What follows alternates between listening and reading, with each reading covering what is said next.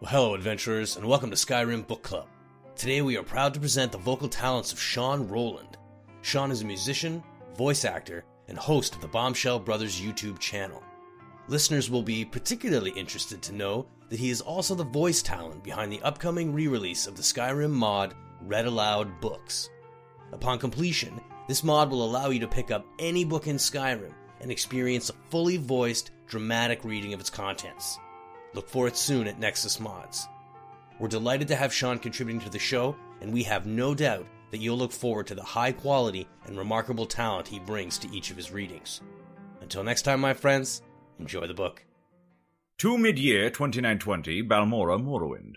The Imperial army is gathered to the south, said Cassyr. They are two weeks' march from Ald Iuval and Lake Coronati, heavily armored.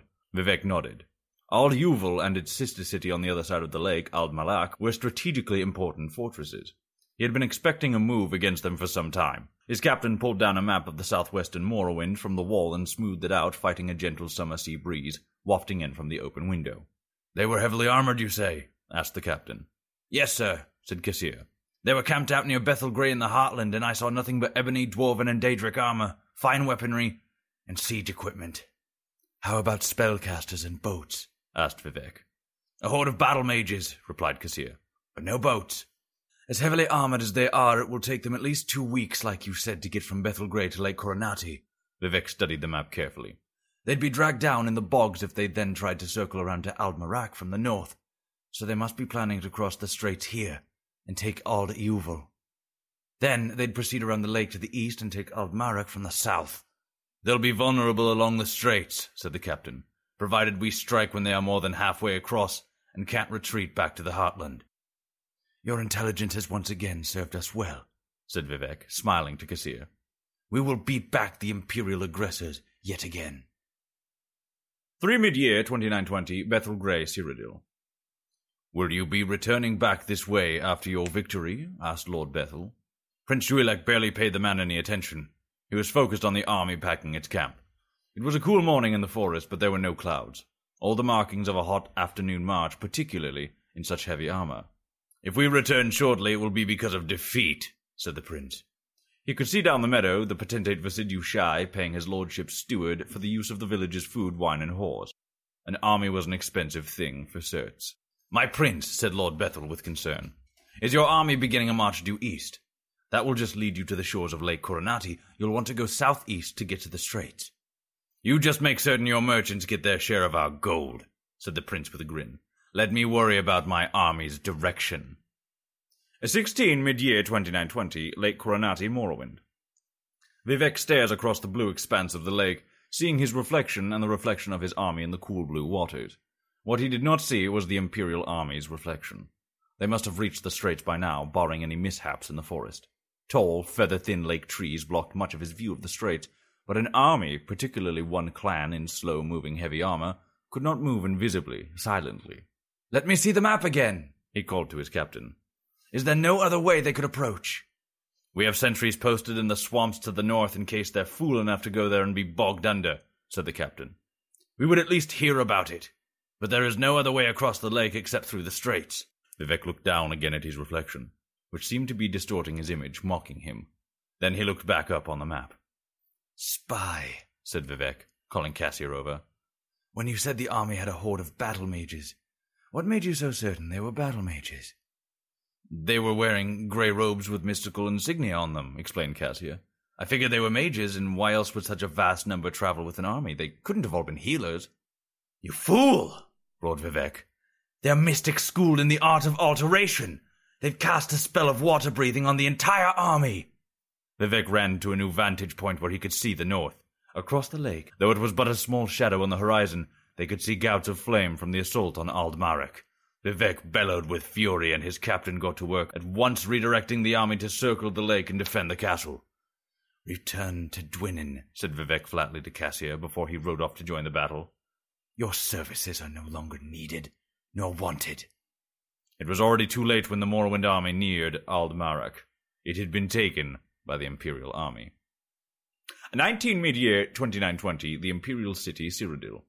The potentate arrived in the Imperial City amid a great fanfare. the streets lined with men and women cheering him as the symbol of the taking of Ald Marak. Truth be told, a greater number would have turned out had the prince returned, and the Versidue-Shaie knew it. Still, it pleased him to no end. Never before had citizens of Tamriel cheered at the arrival of an Akaviri into their lands. The Emperor Reman III greeted him with a warm embrace, and then tore into the letter he had brought from the prince. I don't understand, he said at last, still joyous but equally confused. You went under the lake? Ald Marak is a very well fortified fortress, explained the potentate. As I might add, the army of Morrowind has rediscovered, now that they are on the outside. To take it, we had to attack by surprise, and with our soldiery in the sturdiest of armor. By casting the spell that allowed us to breathe underwater, we were able to travel faster than Vivec would have guessed. The weight of the armor made less by the aquatic surroundings, and attack from the water-bound west side of the fortress, where their defenses were at their weakest. Brilliant! the Emperor crowed. You are a wondrous tactician, Versidue-Shaie. If your fathers had been as good at this as you are, Tamriel would be our Kaviri domain. The potentate had not planned to take credit for Prince Juilek's design, but on the Emperor's reference to his people's fiasco of an invasion 216 years ago, he made up his mind. He smiled modestly and soaked up the praise. 21 mid-year 2920, Ald Marak, Morrowind. Savirien-Chorak slithered to the wall and watched through the arrow slit the Morrowind army retreating back to the forest land between the swamps and the castle grounds. It seemed like the ideal opportunity to strike. Perhaps the forest could be burned down and the army within them. Perhaps with Vivec in their enemies' hands, the army would allow them possession of Ald Iuval as well. He suggested these ideas to the prince. What you seem to be forgetting, laughed Prince Juilek, is that I gave my word that no harm to the army or to their commanders during the truce negotiations, do you not have honor during warfare on Akavir? My prince, I was born here in Tamriel. I have never been to my people's home, replied the snake man. But even so, your ways are strange to me. You expected no quarter, and I gave you none when we fought in the Imperial arena five months ago. That was a game, replied the prince, before nodding to his steward to let the Dunmer battle chief in. Juilek had never seen Vivec before, but he had heard he was a living god. What came before him was but a man. A powerfully built man, handsome, with an intelligent face, but a man nonetheless. The prince was pleased. A man he could speak with, but not a god. Greetings, my worthy adversary, said Vivec. We seem to be at an impasse. Not necessarily, said the prince.